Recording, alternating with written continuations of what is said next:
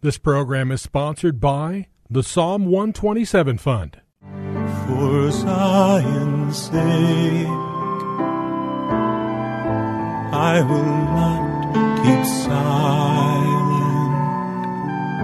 For Zion's sake, I'll not hold my peace. Welcome to For Zion's Sake.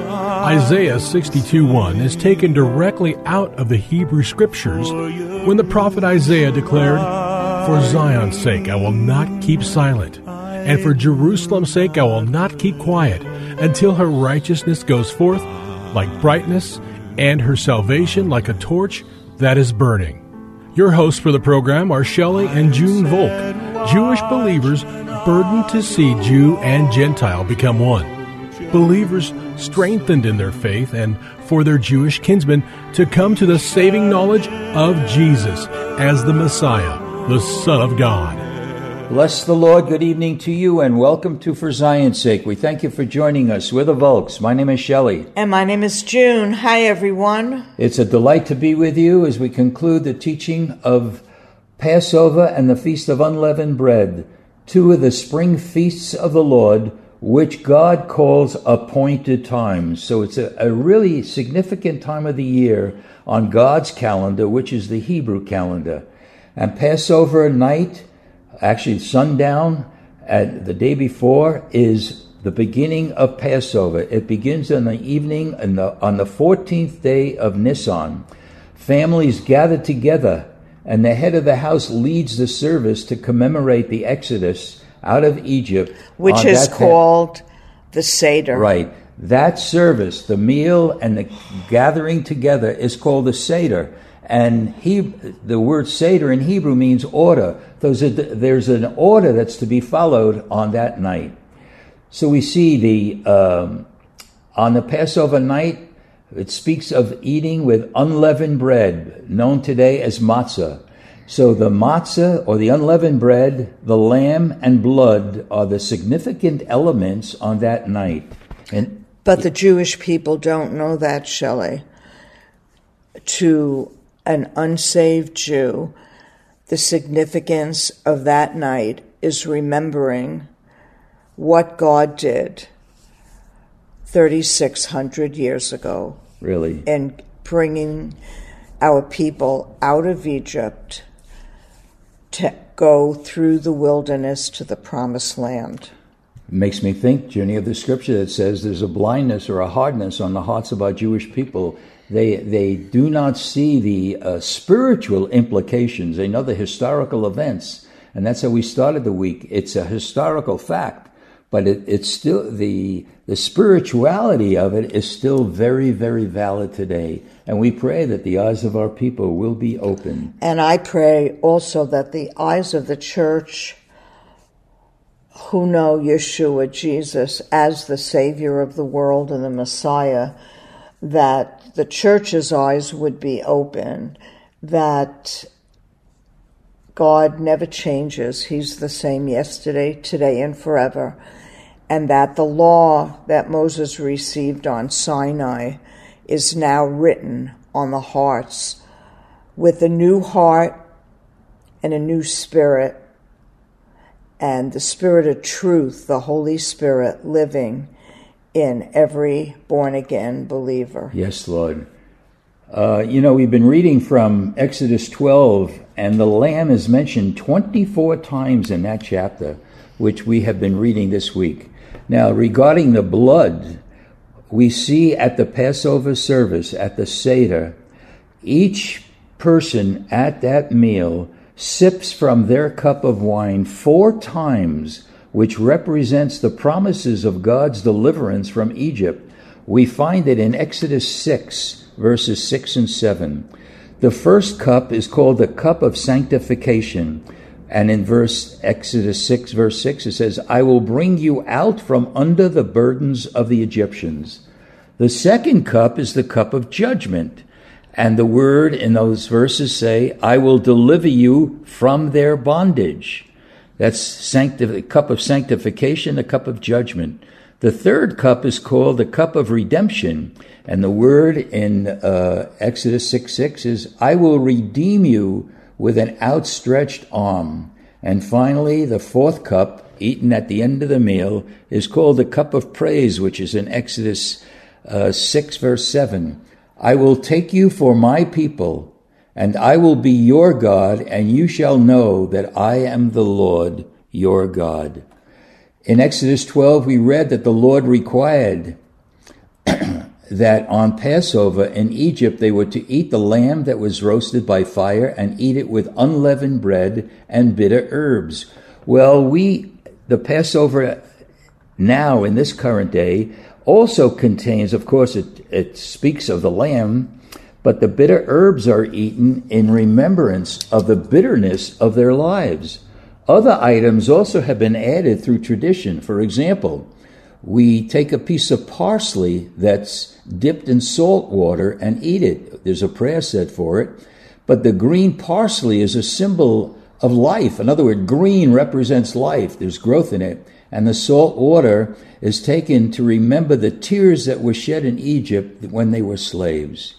And in regard to the unleavened bread, in addition to it being eaten, it's interesting that three pieces of matzah or unleavened bread are placed in a matzah bag, each one in the, one of the three sections of the bag. The middle piece is taken out and broken in half. Half goes back into the bag, and the other half is wrapped in a linen cloth.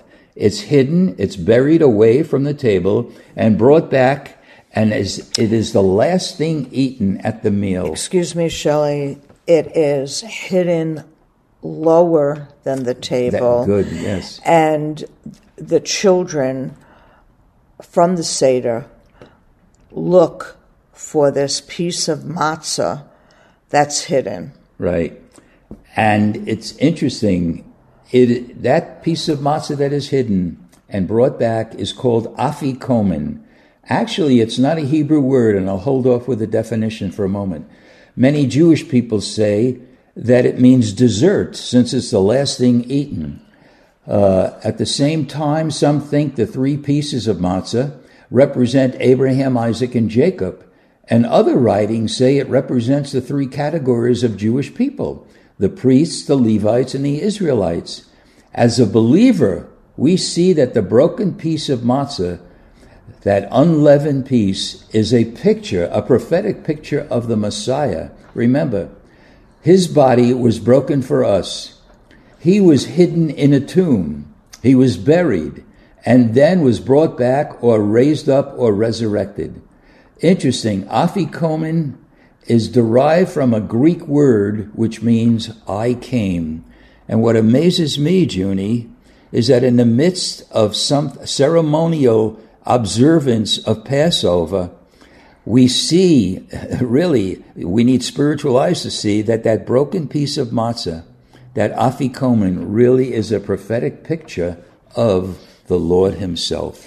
And the three pieces are also symbolic of the Father, the Son. That's right. And the Ruach HaKodesh, the Holy That's Spirit. Right. So it, it's just incredible. You know, with spiritual eyes, we could see so much more than just what we see naturally. Uh, interestingly, that um, a, ta- a setting is set at every Passover table for Elijah, and a setting is there. And during the course of the service, one of the youngsters goes to the front door hoping to see Elijah, but of course he doesn't show. But the Word of God says that before Jesus returns, Elijah must come first. And one of the highlights of the Passover service is the reading of the Hallel Psalms. These are Psalms 113 to 118, and it would be good just to listen to them. Uh, not all of them, but I'd like to read Psalm 113 and 114. I'm sorry, let me switch that. 114 and 115. Okay, Psalm 114 is really the picture of God's deliverance from Egypt. When Israel went forth from Egypt, the house of Jacob from a people of strange language, Judah became his sanctuary, Israel his dominion. The sea looked and fled, the Jordan turned back, the mountains skipped like rams, the hills like lambs. What ails you, O sea, that you flee? O Jordan, that you turn back? O mountains that you skip like rams, O hills like lambs, tremble, O earth, before the Lord, before the God of Jacob, who turned the rock into a pool of water, the flint into a fountain of water. It just speaks about the power of God with deliverance. Psalm 115. Not to us, O Lord, not to us, but to thy name give glory, because of thy loving kindness, because of thy truth. Why should the nations say, Where now is their God? But our God is in the heavens. He does whatever he pleases. Their idols are silver and gold, the work of man's hands. They have mouths, but they cannot speak. They have eyes, but they cannot see. They have ears, but they cannot hear. They have noses, but they cannot smell. They have hands, but they cannot feel. They have feet, but they cannot walk. They cannot make a sound with their throat. Those who make them will become like them, everyone who trusts in him. O Israel, uh, I'm sorry, everyone who trusts in them. O Israel, trust in the Lord. He is their help and their shield. O house of Aaron, trust in the Lord. He is their help and their shield. You who fear the Lord, trust in the Lord. He is their help and their shield. The Lord has become mindful of us. He will bless us. He will bless the house of Israel. He will bless the house of Aaron. He will bless those who fear the Lord, the small together with the great. May the Lord give you increase, you and your children. May you be blessed of the Lord, maker of heaven and earth. The heavens are the heavens of the Lord, but the earth he has given to the sons of men. The dead do not praise the Lord, nor do any who go down into silence. But as for us, we will bless the Lord from this time forth and forever. Praise the Lord.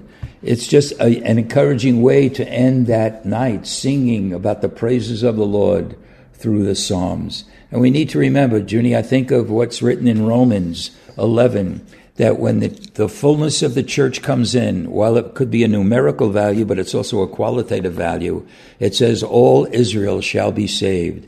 And uh, in the fall, we celebrate the Feast of Tabernacles, but all nations are required to come to Jerusalem to worship God during one of the appointed times of the Lord, the Feast of Tabernacles. Bless the Lord. Well, this being um, Erev Shabbat, Friday night, we want to uh, uh, declare the Shema, and if you know these words, say, say it along with us. Shema Yisrael. Adonai Eloheinu, Adonai Echad.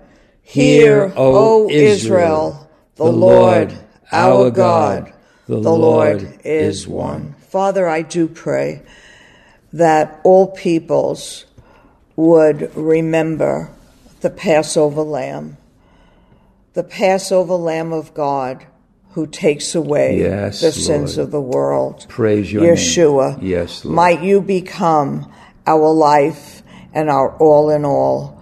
In Yeshua's holy name. Amen.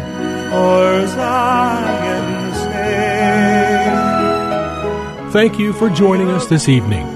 If you would like to get in touch with Shelly and June, you can write to them at P.O. Box 1784, Scottsdale, Arizona 85252. That's P.O. Box 1784, Scottsdale, Arizona 85252. And you can also contact them on their website, shellyandjunevolk.com. That's shellyandjunevolk.com.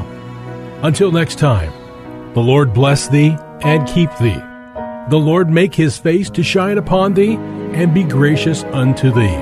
The Lord lift up his countenance upon thee and give thee peace. This program was sponsored by the Psalm 127 Fund.